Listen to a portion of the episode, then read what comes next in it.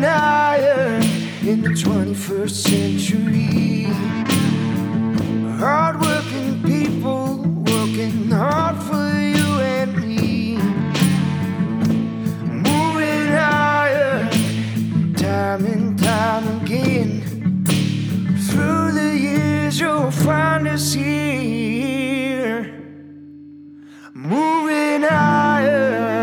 Welcome to Moving Iron Podcast number 192. This week my guest is Rich Possen and Rich is with Critical Point Podcast and Rich has been a guest on this podcast for I don't know going on a year and a half or almost 2 years now and he's the guy I go to when I want to talk about the economy. So Rich, how you been, man?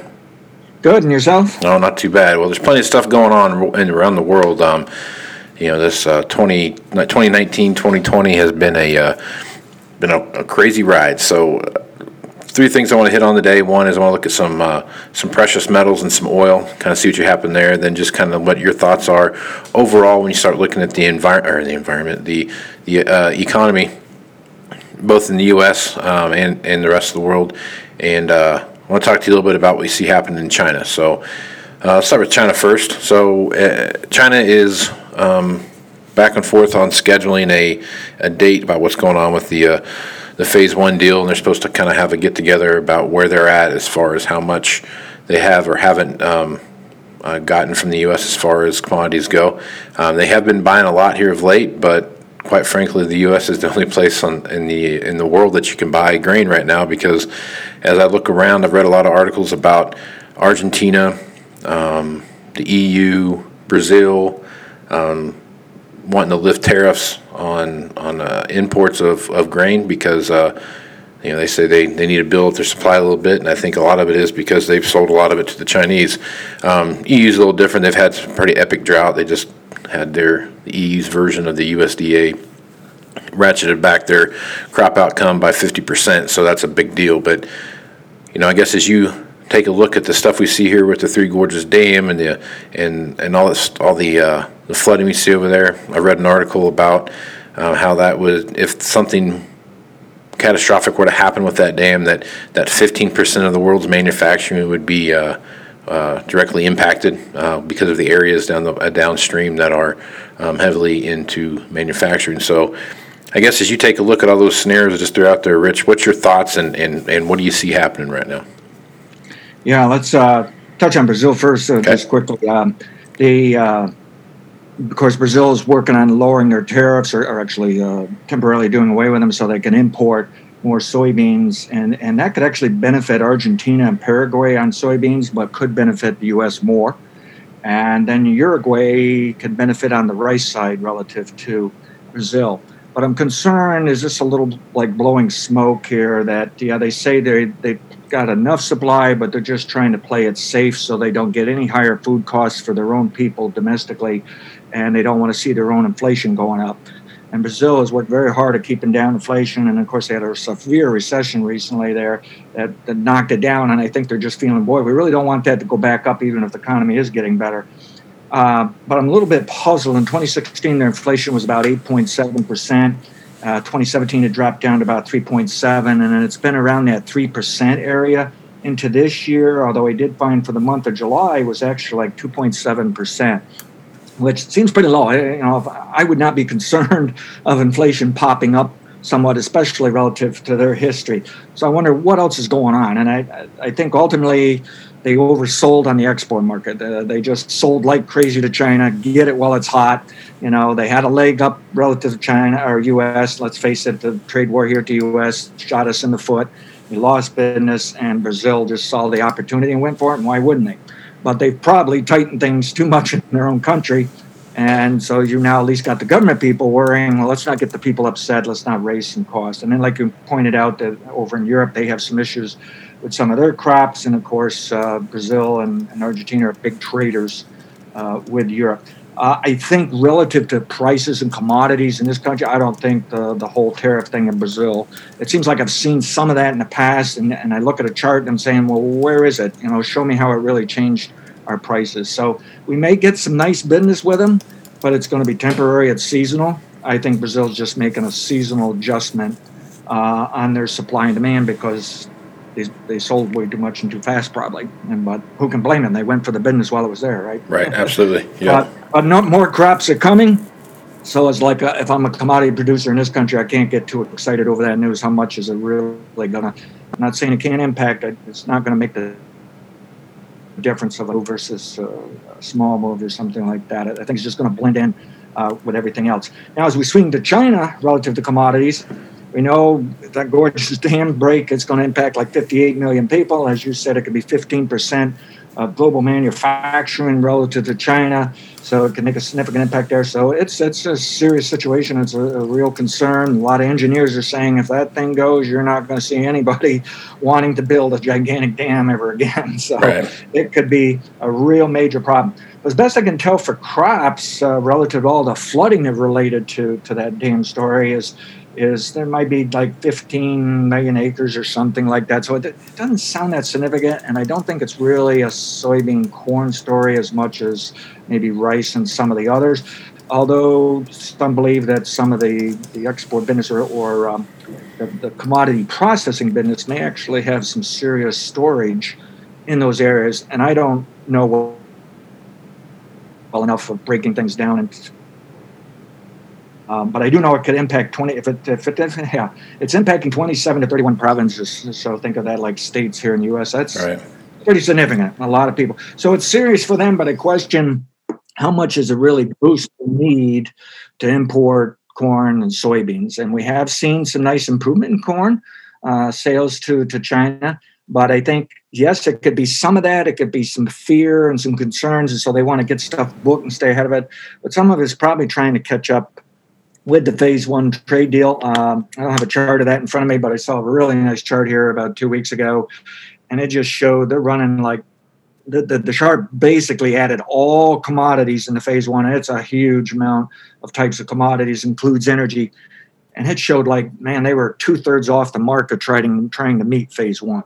Now, my guess is they're probably doing better than that, maybe in, in the beans lately of picking up, but in general, they are way behind on phase one. And now we're coming up to election. Do, if you're China, do you not care and wait and see if Trump's reelected and who are you going to deal with and are you going to have to deal with it?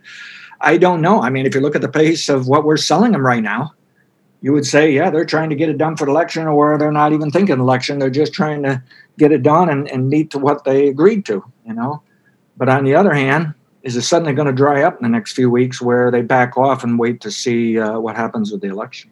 Do you think? Do you think there's a, a possibility that they are looking at, at at what they're doing here as far as buying um, commodities go? That there could be some just fear of this the, of the dam issue, and because I mean the area that, that the dam that the Three Gorges Dam is affecting is, is their is basically like their their their Midwest, right? So Huh? it's Yeah. a it's a heavily irrigated or a heavily heavily agroni, uh, agronomic area for China, and there's a there's a lot of that a lot of effect there where they they might not even get a crop period from anything they're growing. So they could just be the fact that they're just trying to offset what they normally got just just with with the imports Yeah. from the U.S. Do you mean there, there could there be some of that going on? You think? No, I think I think it's a different part. I think it's a common. And if you're sitting there looking at a, that potential of a natural disaster, you're thinking, okay, you got to protect yourself. You got to keep your food supply. You got to meet your obligations. So you want more commodities. But at the same time, you're sitting there looking at this phase one trade deal that you know you're running behind on, and it's kind of like it's one thing on top of another, on top of another. Where suddenly you say, we got to get some things bought ahead. And I, you know, I think it, I think it's a combination really, and. Uh, so and then so I guess I don't know anything about the hydraulic system of how all that water flows. When if the dam is going to break, if it holds, what is the uh, how long before you say okay, the whole situation's over now? Where's our final result? And I think that'd be a good question to start asking. What is what is the timeline for this?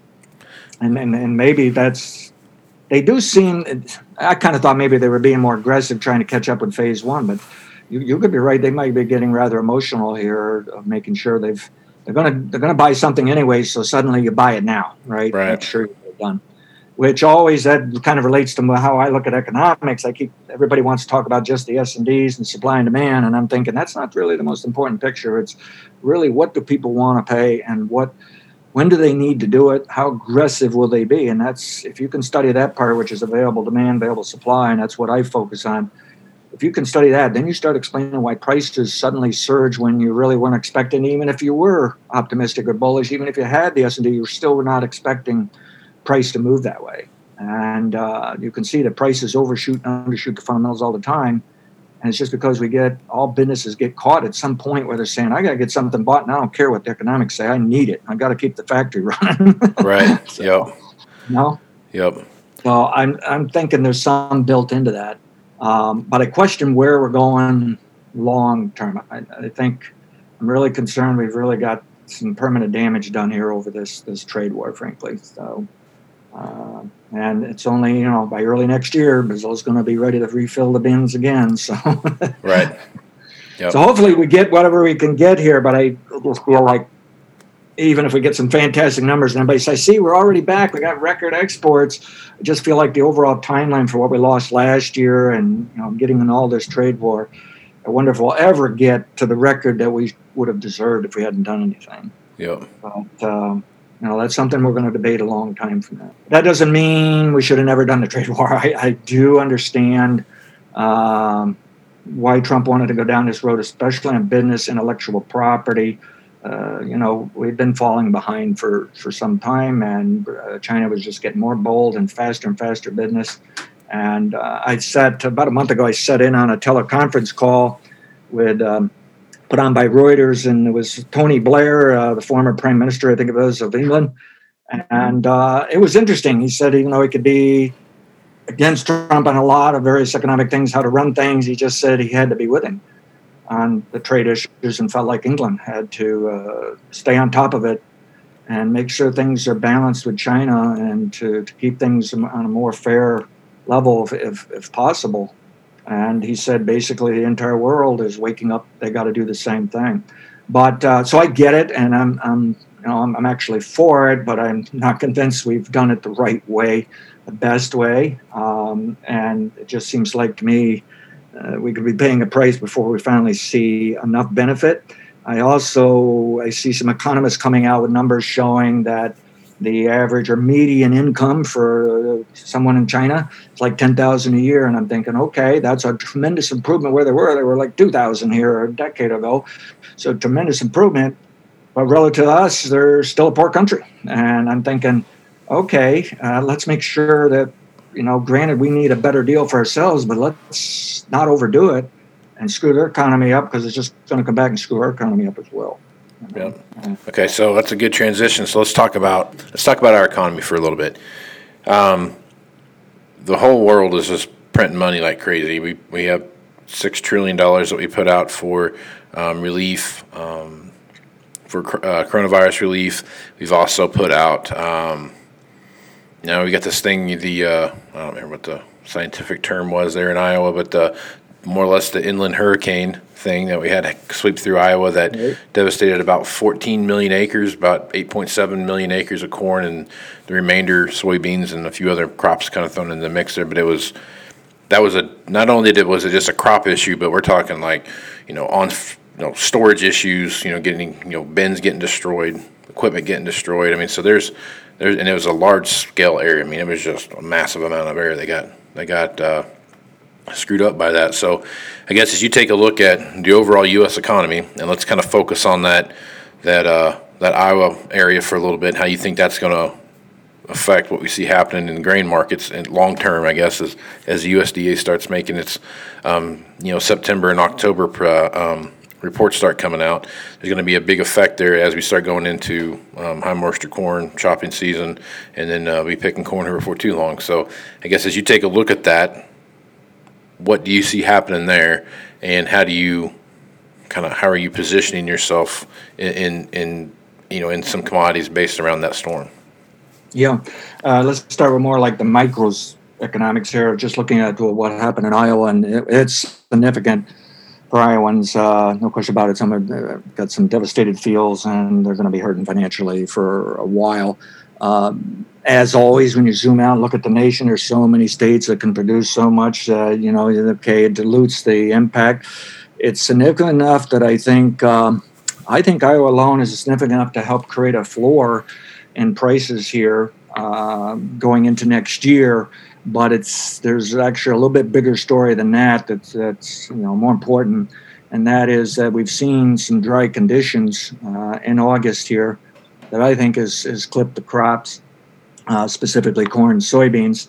And then it was it's really been a hot summer uh, from June all the way to now. Yep. We've been running with above normal temps. And for some of my followers on the podcast, I can go ahead and give, they've had plenty of time to get an understanding of what I was working on, so I can give it away for free now. I have something called a CPT model that basically says if the summer temp goes over a certain level, you're going to lose five to 30 bushel an acre. Or, Right. Yeah. Yep. Yep. So a big impact, significant. And it's basically saying temperature is more important than precipitation. But even though the model does not use precipitation, whenever I'm discussing it and, and fretting over what, you know, is it going to work this time, I'm comparing it to precipitation. And early July put a warning out to followers that June was incredibly hot uh, compared to history. And that would just change the entire summer average so that we better cool things down or we were going to get a signal that there was a crop problem this year. And I was rather shocked how quickly things progressed. The model basically moved from like a green light saying, you better assume yield near record, if not record. And it went to a yellow light saying, well, it might not be record. And you better keep watchful. You better pay attention. And by mid July, you know, it's just probably a week and a half later or something, it moved to red. It just said, you're going to have lower yield. You're not going to get a record yield and uh, I just I was just shocked how quickly it did that. Well, by the first week of August, temperatures were cool enough; they were incredibly cool. I was shocked how cool it was. It actually moved it back to like a yellow light, and I thought, I'll bet this thing finishes the end of the year and the crop's okay. And then that second week of August, it just turned around, another abrupt change, put it right back to the red, and it's never let up. And now throwing in the precipitation and looking at some other things I've learned over the years and tricks and other types of models, I just feel like even if it wasn't hot enough, the model's probably going to be right anyways because of the precipitation. So my forecast uh, that I put out here recently um, is that um, I, I, don't think the yield's coming in as a record yield for the U.S. So I say USDA is coming off that 181.8, and now in just recent days, and especially since the Iowa hurricane, if you will, Yeah. um, it, it uh, you know, everybody's now everybody's going the other way. They're they're, dropping them. And the Pro Farmer Tour come out uh, 177 something, and I immediately tweeted, and I, I don't care what you think of their accuracy, but by golly, I think they're on the right track here. Right. And uh, so now my problem is uh, the model has got a the model showing this year is rather a strange setup compared to the prior two years because this isn't based on trend line yield. I could care less whether it's below trend line, above trend line. It's really comparing what was the last year, and then as a backup, it compares to whatever the record yield is. And the problem is, we've got a new setup I've never seen before in this model. And this model is tested all the way back to year 2000. It's been 100% correct. And uh, the problem is, it's saying it's a little bit different setup. And if we didn't have that setup, I'd actually be forecasting a 167.3 year a little lower. And that's, I must admit, even I don't think it's really that. but that's what it would trigger. But with this setup, it's saying, no, don't, don't take it one step at a time. Be, be cautious here. So I'm kind of going, it'll be below record, but might be in the low 170s somewhere, is where I'm guessing. So I take this information, plug it into my pricing model, which the pricing model can run by itself and predict prices very accurately. But you like to check and balance. You like to know more. Why is something going to occur here?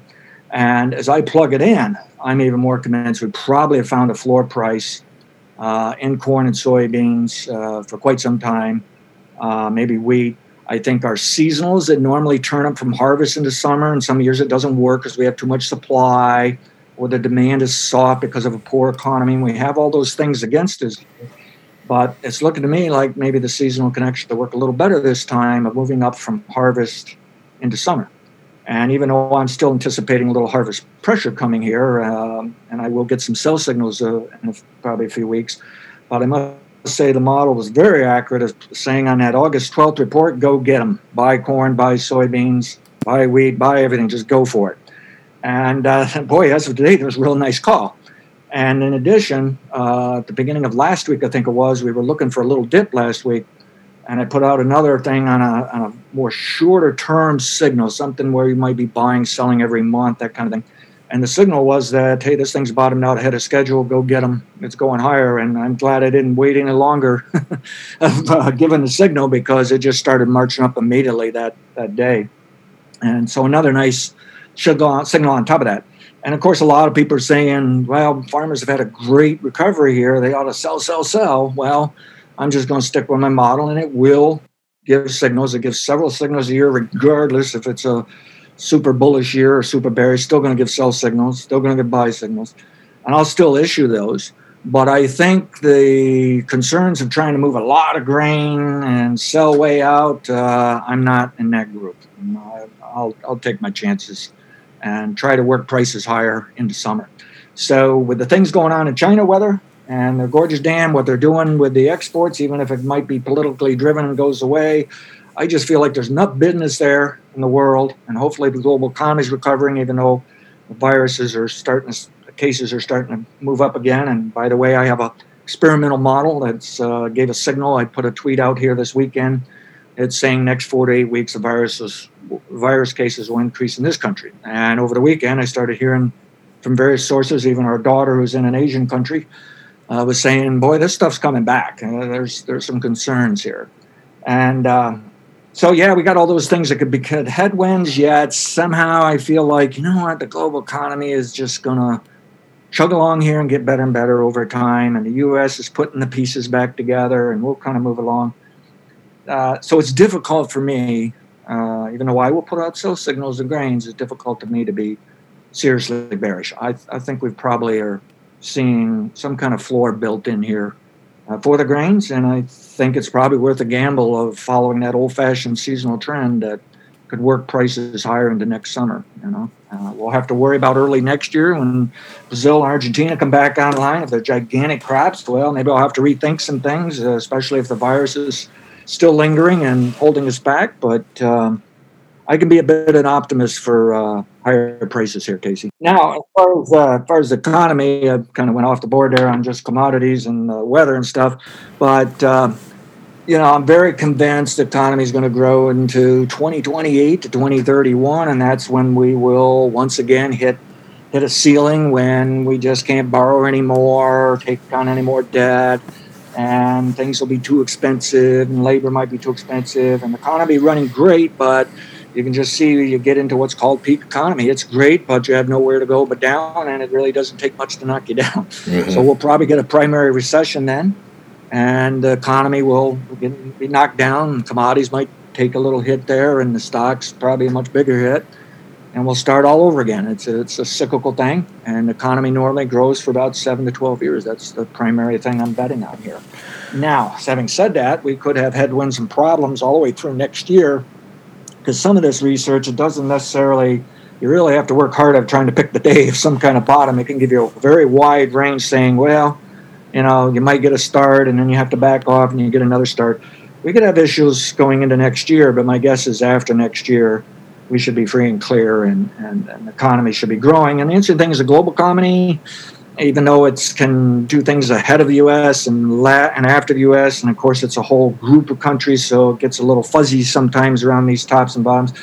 But basically, the global economy should do the same thing. It should auto, it should improve in the next seven to twelve years. And I, I think, and maybe I'm too hopeful here and don't have enough uh, analysis and data to back me up on it, but I think the European economy, at least, if not the global economy, should do better in the next several years than what they did during the 2010s. And we really need that. If we can get that, it's going to help global demand for commodities. And you might think differently. You might be saying, well, wait a minute, if those other countries are doing better and they're producing commodities, aren't they just going to grab it? Well, it's, it's rather interesting. It doesn't really work that way.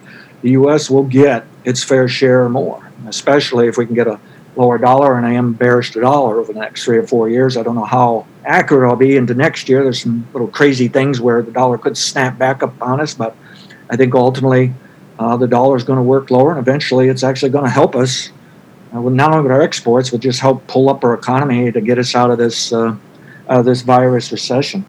So. I'm bullish. I'm bullish on the economy, but again, we might have a lot of complications and hesitations here, and worries. Are we really on on uh, track or not. I think uh, I'm bullish the stock market. I've done extremely well. I can't believe my long-term programs like up over 80% gain. Wasn't expecting anything like that, but uh, hey, I got the right signal. I had the courage to do it, went for it, and, and I've informed all our followers on it how to keep up with it. Uh, so I think um, I think I have to be optimistic looking farther out, but I think you know it still bothers me. Can this whole virus stuff blow up on us again, and is that going to cause another economic issue? And there was even someone over in the Federal Reserve. I don't know if they're with the Federal Reserve now or not, but they made some comment. You know, could we get a second recession next year? And yes, my models are saying that. Of course, I'm I'm not convinced we're truly out of this one yet. We got we need a lot of improvement. So I don't know as I truly call it a second recession as much as maybe we're at risk of a setback next year. But again, looking farther out, I got to be optimistic. I got to be bullish that um, we're going to improve uh, commodity demand, improve our exports, and we'll improve our um, our overall economy. And like I say, I think the uh, the global economy can do better as well. How, how um, concerned are you about inflation? With I mean, just uh, world, not just necessarily the U.S., but worldwide inflation, because yeah, I'm, I'm, an inflation bull, and uh, and I've been discussing this for what seems like several years now. That we were we were going to put that the the economies would place a super cycle bottom in inflation, and over the years I was trying to narrow it down, and I thought, you know, it's going to have something to do with the recession that I had been forecasting for 2018 to 2020, and I finally got it, and it was on time, and yes, it was more severe than I uh, thought I was leaning the other way, saying the Federal Reserve will be able to beat this and we'll have just a mild recession. And then, of course, we got a fundamental that no one's used to and made it worse. And I'm fine with that because it proved the model right, even though I might not have had the complete story, right? And so I'm fine with it. I think that uh, basically we're putting in a super cycle bottom in interest rates right now.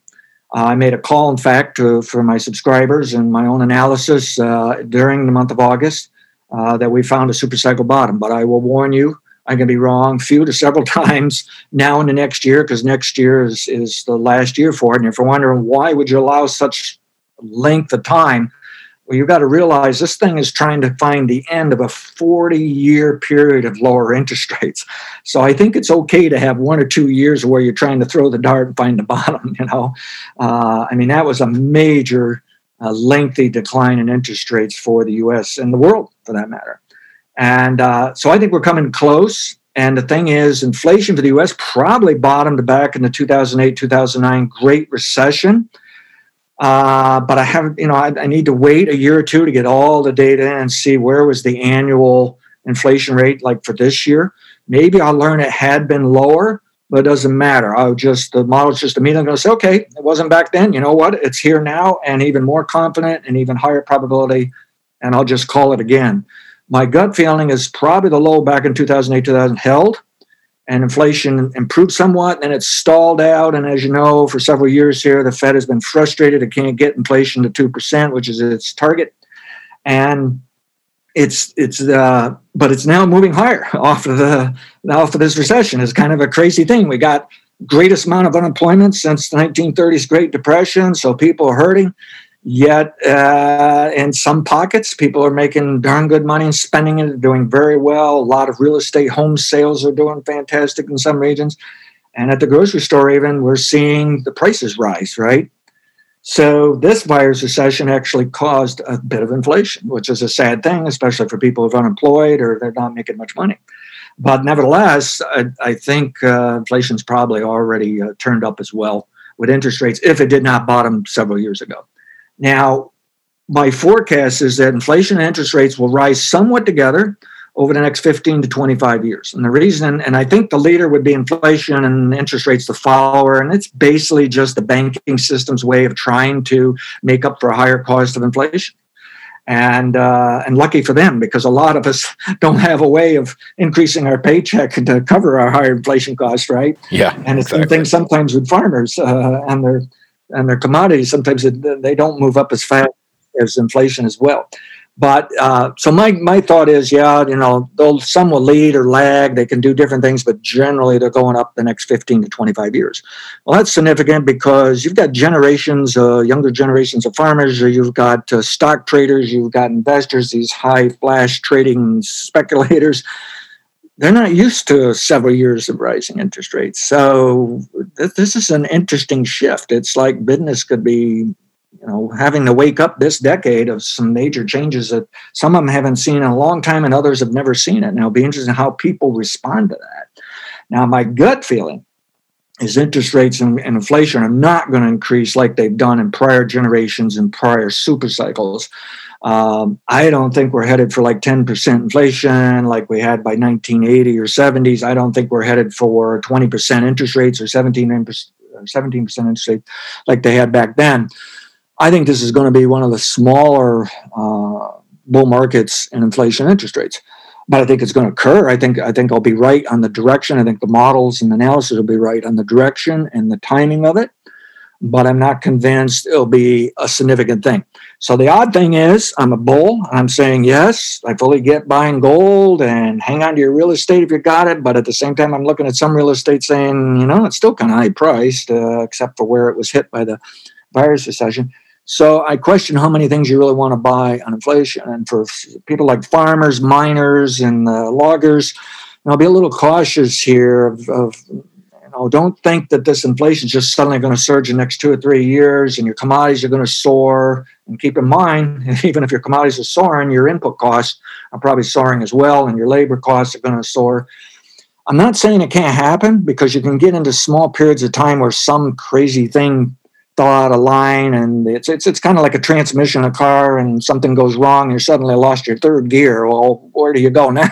you know, right? Um, you could get something. I'm not. I'm definitely not going to say we're not going to see a surge inflation in the next two or three years. But I don't. I don't think so.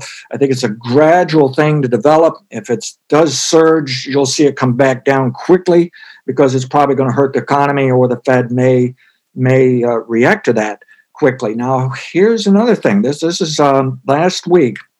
I'm glad we're talking about this because some of this I haven't even talked to my followers yet on the idea of what did the Fed say last week this is fascinating because this is what I've needed for several years now. I've, for, I've thought the Fed should not be using the 2% target rate and allow inflation to go higher than that before reacting. Don't get so rigid and don't keep it so low.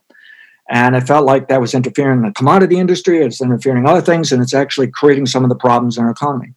Well, last week, the Fed came out, and I, I had heard rumblings of this for months now, but they came out and said they're probably going to go with an average inflation. That means inflation might go to two and a half to even three percent before they really pull the trigger and say, okay, we got to slow this down. And we're going to have to start tightening money. We're going to have to start raising interest rates. And of course, the markets won't like that. They'll get a little bit scared. But I find that interesting now that they can be more flexible. And I think they're learning just what I've learned over the past several years. The way our economy works, we're so creative, so productive. We work so hard that we keep the supplies up high enough to balance demand that it's very difficult for the middle class and poor to get enough money in their pockets where they can just start throwing it around and living life, life a bit easier. And that's where you create a lot of your higher inflation. So I think we've kind of rigged the system a bit where it's more difficult than ever to get inflation higher. And I think the Feds woke up to that. I, I think they've been scratching their head for years. Why can't it go at least to 2%? If it, it gets to 2%, it backs right off. And so I think they said they better send a message to the economy and the people. We're not going to interfere and slow down this economy just because it goes to 2%. And I like that. But that's also going to back up the inflation people, right? The inflation bulls.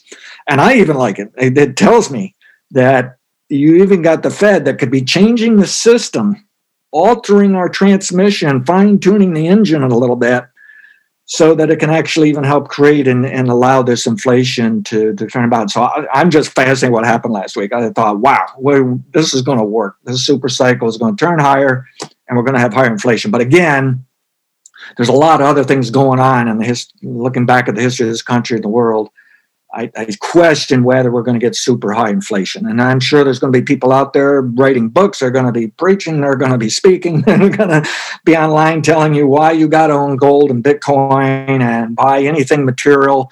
Um, but I think they're I think they're going to go too far, and the there is such a thing called inflation cycle, and the inflation cycle basically means you get in my opinion, you get few to several decades of higher inflation, and you get a few to several decades of what's called disinflation. It's really just slower and slower inflation. And when you get high, when you look in the higher inflation trend, most of it's what we call early inflation, and it's actually a good thing. And I think it's actually going to help the middle class and poor, even though I realize they're going to pay more at the grocery store.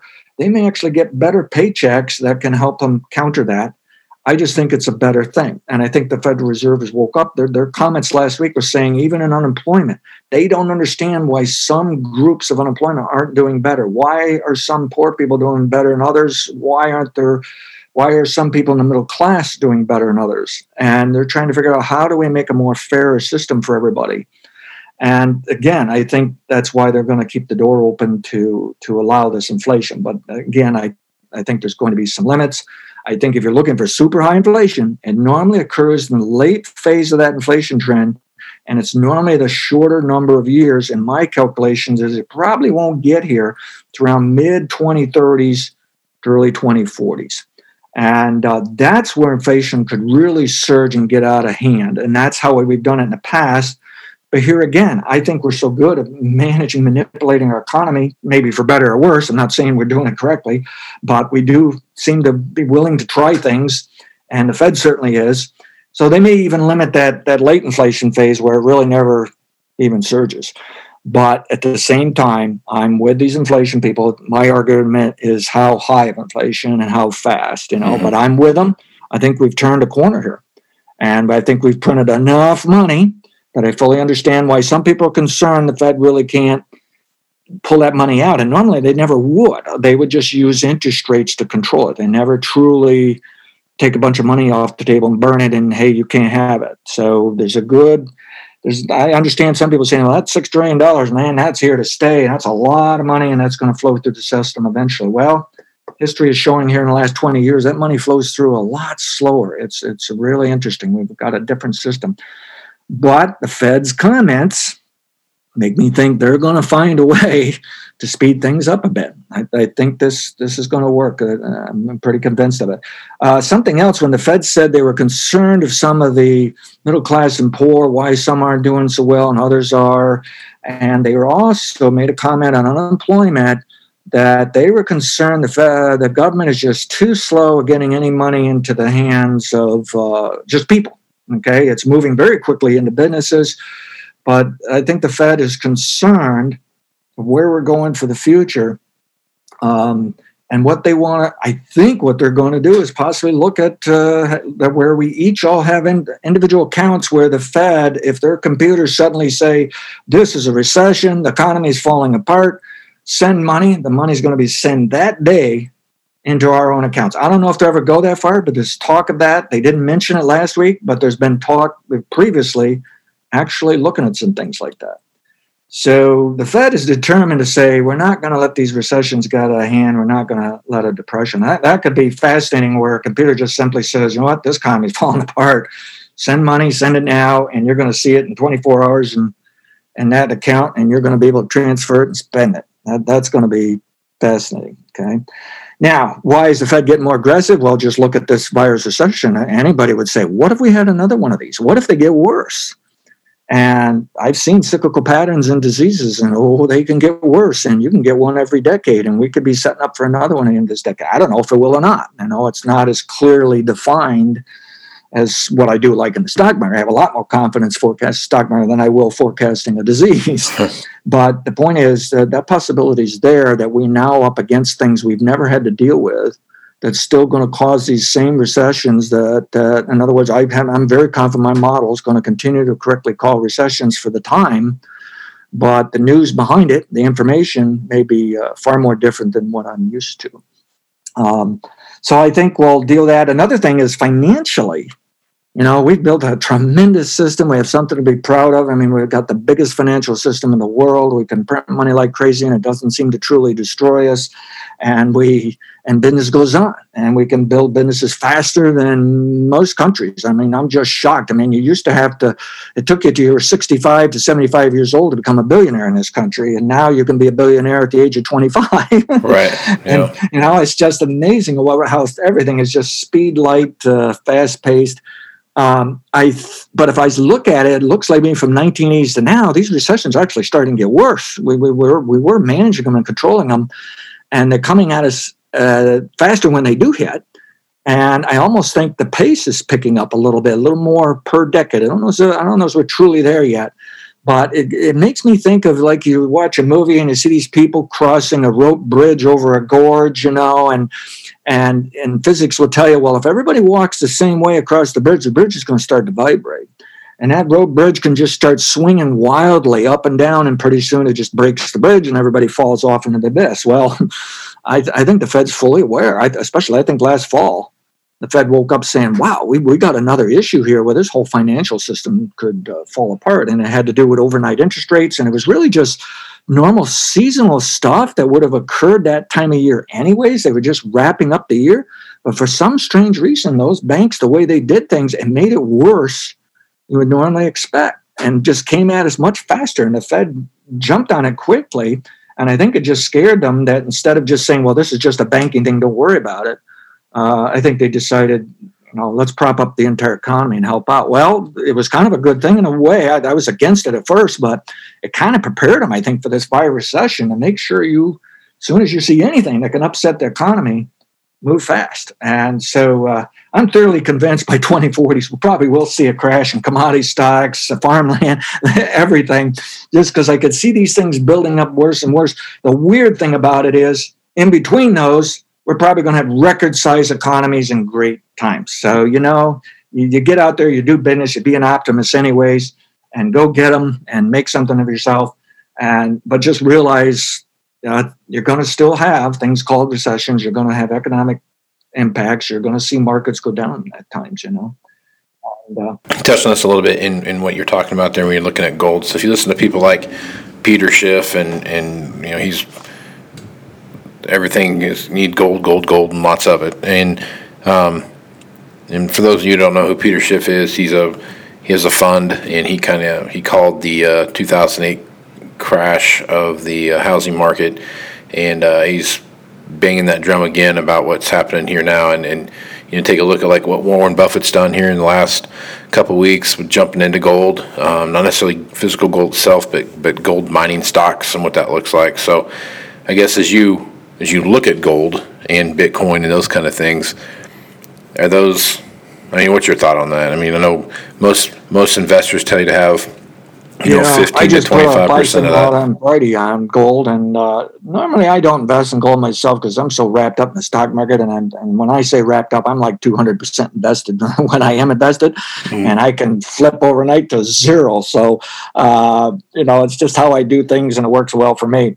Uh, so generally, I just simply don't have any time or money to, to invest in something else. But I have to analyze all these things because I have people that want to know, and they pay me for it. And I also want to see how that relates to stock market. But I must say, I bought some gold on uh, Friday as well. And it's been quite some time. My younger days, I used to get up at two or three o'clock in the morning and trade Hong Kong gold. So it's not that I don't like gold. It's just over the years, personally, I got more involved in the stock market and sometimes some corn, soybean. I, I will personally trade those.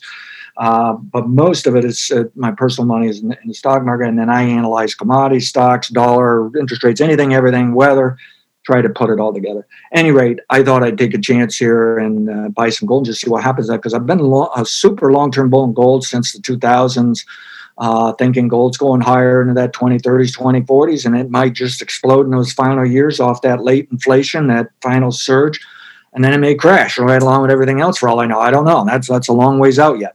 Uh, but I think I think we have fine evidence the super cycle is working still in gold. Now you can break that down into long-term trends that last only a few years. You can break that down into trading kind of trends during the, the year. And we just had one of those signals uh, that um, the golden wolf. So, you know, I'll put a stop under the recent lows last few weeks. I'm not going to let it run down by a huge amount if they decide to dump it. But uh, I, I would not rule out record high prices for gold uh, several times from now through the end of next year and even over the next several years, right? Uh, I can see it, and there's some people out there that I respect that are using around twenty four hundred dollars for a target. But you, you've always had the diehard gold bugs that love. no, they talk ten thousand dollar gold. Well, to me, none of that makes sense but I'm not going to tell them not to buy gold because uh, they can still be right, even if it never goes as high as they thought, you know? Right. And uh, so you got to manage risk. I mean, we had a big run up, and my, my gold model uh, gave a buy signal back in June, and it worked very well. I mean, I'm looking at a chart right now, and the signal is around 1730, and if I remember correctly, and prices moved up to above 2000 for a record high. I mean, on the futures, it got up to like 2080. They've pulled back recently. And if they will uh, close higher this week, I think I'm probably on the right track. I, from what I see from some of the more, more what I call clever people in the hedge fund industry, they don't seem to have huge amounts of gold. They want some. Uh, they have at least a few percentage of their over portfolio. And remember, they manage billions. So they got a few percentage points of those billions that's in gold, and some of them that had said they probably never buy Bitcoin and bought Bitcoin, and they're only they're only doing like one or two percent in Bitcoin, but they they want both because they could see that the two could lead and lag one another and basically move up. And I cannot argue with that. I, I would have several years ago because I didn't feel like we were really on board for an inflation trend, even though it was coming. But today, uh, I can fully understand why people get very excited trading gold. Um, I don't I don't study the rest of the metals anymore. It really doesn't help me versus grain, stock market, economy, or anything. Um, you want to be a bit cautious there. They can be inflationary driven, but that may be a few years down the road. They're going to have their own supply and demand right now. Silver, of course, really finally woke up. I felt it was sad for so many years as silver basically being stomped on. And so silver's woke up, but now do you dare buy that thing? It went straight up. So I, I, don't know as I would, but uh, I think gold could be that more logical kind of market compared to the others that might get too built up too fast and then they got to crash and then they got to start over. Gold could be more sustainable because it seems to me many different types of investors, businesses, bankers, whatever, they all talk about having some gold, you know. And uh, so I like it, and we'll see what we get. If you know, even if it goes down next week or two, my my guess is the model say, okay, that's just a bigger correction, but nothing has changed long term. Okay. And, Let's talk about one last thing here, and just kind of overall look at the economy. Is uh, how oil prices are stacking up um, post COVID, right? So we've kind of bounced back, and West Texas was uh, looked like it was it was kind of on you know around forty three bucks Brent crude's around 45 bucks. There's a there's a pretty tight margin there. But as you look at oil prices and, and, and the way people are, are getting back to work and more and more things are opening up, more people are driving and what have you. What's your thought on the oil market and how it relates to the overall economy? Yeah, uh, basically, um, so I got my weekly continuous chart here, and uh, oil bottomed in April. And I tried to actually bottom for a leverage fund. It was like a you lose twice as much and uh, gain twice as much compared to just buying the oil. And uh, it got caught up in that final swing where prices actually went negative mm-hmm. in the mm-hmm. futures market. And my fund didn't get clipped like that. It just came down in sympathy because it wasn't.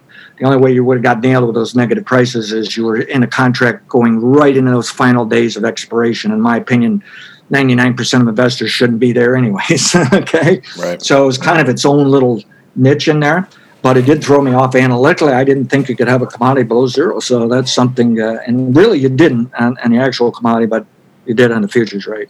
And so at any rate, got on my fund and said, but you know, this thing's going to come back. And Phil, I was looking at some gap back in March and I said, this thing's going to come roaring back to, to 40 bucks. Well, it did it. It, it took about six weeks. And unfortunately, I got so tied up in buying even more stocks and leveraging myself to the hilt that I didn't didn't get back into my oil fund. And lo and behold, the oil fund did just fine. I never should have uh, paid any attention to that negative uh, price on the futures. So there's one of my little slip ups. I don't mind giving away some of the things that happened along the way here. Uh, but a uh, really the, the oil markets performed like it was supposed to. It was supposed to snap back, fill that gap. But the interesting thing is, over the past uh, eight weeks here, the market really hasn't moved much. It got some volatility on a daily basis, but it's really just in a range that's slowly creeping higher. And I, I think you've uh, found a price level that the supply and demand are balanced, and they're now asking themselves, are we really on path to growing this economy and get back all of this gasoline demand? And we have seen some evidence that's come back pretty fast at times here, but we're not completely back. And uh, so to me, I don't doubt oil's going higher later. I don't know how well it'll jump on board this inflation stuff. That that may take it a while, and it'll have to worry about its own own supply here. But I think, uh, to me, the, the, the, frankly, I think the market's acting strong, even though it really hasn't gone anywhere in the last eight weeks. I think it's acting strong. That um, that it feels. I think they're making a big bet here that yes, we'll pull through this virus recession. The economies are going to be fully recovered here in another year or two, and we're going to be okay. So I'm convinced there's some bulls eyeing sixty dollar oil right now, and I don't blame them. But you know, at the same time, oil. Uh, about 10 years ago, it used to be kind of just separate. It was a commodity. And a lot of the Wall Streeters and economists wouldn't even pay much attention to it. And about 10 years ago, oil started working its way into models for even the stock market and working their way into the economy. And they didn't like it if oil, if there was a tremendous amount of oil and the price came down a lot, they actually viewed it as possibly hurting the economy or that it was at least some kind of clue the economy was going to be in trouble. And there is an old saying. I mean, a lot of people say, "Well, the commodities don't have anything to do with the economy unless you get them super high price and and hurt the consumer." Well, there's been some saying that you know your commodities can be too low and you got a poor economy. You need to rethink things and that maybe you're better off at a little higher commodities. okay. And I think that's where the oil market's right now is it's trying to decide where are we going next with this virus recession. I think it's convinced it's seen it has seen the lowest price. And a little heads up of what I'm going to be working on uh, this next week for my uh, subscribers is I, I, I think so, uh, the oil just put in a super cycle bottom. That's going to call it an 18 year cycle or some kind of, or I'll give it some other name sometimes and not use numbers. But um, that's to me says oil may not go nonstop higher all the way in the year 2028 like the stock market because after all we can't afford it as consumers, and there's still plenty of supply out there, and we could have more if we want it. But what it does tell us is there's a good chance we won't see oil below 20 bucks over the next seven to 10 years. And so it's at least a trader's market. Uh, you can make some good money trading oil two or three times uh, a year, I think. And there may be a chance setting on it for uh, longer periods of time than that. Would I buy it and set on it for 10 years? Probably not. I think you'd be disappointed too many times along the way, even if you're right in, you know. Um, I think for heavy energy users uh, and perhaps even farmers, and frankly, if there was a way to be hedged in the next few years of oil, I'd kind of like to do that. Uh, I'm not so sure about this particular price. I personally wish oil would dip a little bit, but it acts like it's well supported. Um, I think they're convinced oil is worth more than this, and they just got to get the economy doing better uh, to help support it. Um, and so we'll see. We've got some interesting economic numbers coming up here next week on uh, PMIs. Uh, that's a monthly gauge of how manufacturing and services are doing and that'll help us with the economy. And I suspect the oil people will be taking a look at that. And I suspect a lot of economists will not only look at PMIs, but they'll be looking at oil and comparing it to gold and comparing it to the dollar, and then reevaluate uh, what they think's going on in the country as far as uh, the consumers and businesses. Well, good stuff, man. We've been going here for a little while, and I think we've kind of hit the highlights and stuff I want to talk about. Anything out there that you want to make sure people know about, Rich, before we shut down? Uh, no, as far, as far, as my podcast, give it a chance. Uh, criticalpoint.podbean.com. You can find me on Twitter at uh, rich underscore Possen. Um, I also have another one at Richard underscore Possen. So you'll be able to search me. Um, but at least uh, in the next few weeks here, we've got some interesting things going on in the grains and the stock market. Um, and of course, I just put out a signal in gold, so I'm going to be paying close attention to that, and manage that as well as I can. Uh, so some nice discussion coming here, but a lot of people are wondering about these grains of uh, you know how long can to go up, and that's really what my model is more interested in. Instead of trying to pick that magical price, it's really more interested in how long will it go up, how long will it go down, when is the next turn, um, and it really can pick up on when do the buyers have when are when have they bought enough and there was a lot of concern last week at the soybeans that maybe they had bought enough. And my model is saying, I think I'll hold out for a little bit more here. Uh, we'll see what we get this next week. So, anyways, uh, yeah, I encourage anybody who's not already a subscriber, uh, take a look at my site. I do try to put up quite a bit of free stuff, and that should give you an idea where you're going. And the if you sign up for it, uh, the billing cycle's delayed by two weeks. So if you sure were to stop it, and cancel it before two weeks, you got yourself a free trial. But frankly, I think price wise and my analysis showing something different than everybody else, but it's not. I'm not trying to compete against. I have fellow analysts, economists, traders subscribing to my stuff, and I look at their stuff. It really is something that can complement and help out uh, with all this news and information that sometimes comes at us too fast and is too much, and it gets confusing. And uh, this thing can at least give you an idea that you know when my model says, you know what, they bought enough, you better look out because I don't care if no one wants to sell anything or not. It's only going to take a couple sellers to bring down a trillion dollar market. It's, it's bizarre how it works. If that demand stops cold, it's going to come down, you know, and and and vice versa. We just saw that in the grains now with with some of this weather markets and stuff. Um, look how quickly they turned around when they were going down for six months straight, and just turned on a dime, and you just reached a level where they're done selling, and it doesn't take much to make it go up. And now, I think we got a little bit of a change here on the news and fundamentals, uh, where I question if the grains will go back down, back down to the lows. I'm talking now uh, for the year that is. Um, so, anyways, yeah, criticalpoint.podbean.com. Check out what I've got to say. And the nice thing is, it's not just audio. I do the videos, so you can actually see on a chart and you can see how things have worked in the past. And you can see how what I'm projecting in the future, and then you can decide whether you're going to have high, low confidence or take the signal or not, and, and move forward. Well, thanks, Rich. Thanks for being on. I'd really encourage everyone to go check out the podcast and just see what he's got out there and, and follow him on uh, Twitter. Great information out there. Rich is a wealth of knowledge, and uh, he uh, he calls a lot of stuff uh, right with his with his models that he has. So, Rich, thanks for being on the podcast, man. Thank you, Casey. All right, I'm Casey Seymour with Moving Iron Podcast. Make sure you check me out on Facebook, Twitter, and Instagram for all the latest podcasts as to get released. Also, any blogs I have posted as well. Um, check out the Global Ag Network and the great podcasters out there, and also check out the Moving Iron LLC website. That's movingironllc.com. That's where you can find all the latest information about the Moving Iron podcast, as well as the Moving Iron Summit coming up in Nashville, Tennessee, January 20th through the 22nd of, of uh, 2021. Uh, a lot of great information there, great speakers. We had to cancel and postpone the one we've had uh, scheduled up here for uh, September 1st, just due to due to social distancing reasons with uh, the hotel there in Nashville. But uh, we're back on track here for January. So um, with that, I am Casey Seymour with uh, Rich Possen. Let's go lose some iron, folks.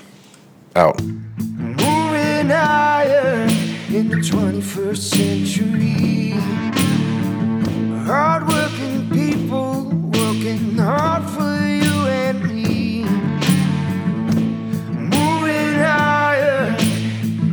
time and time again. Through the years, you'll find us here, moving higher.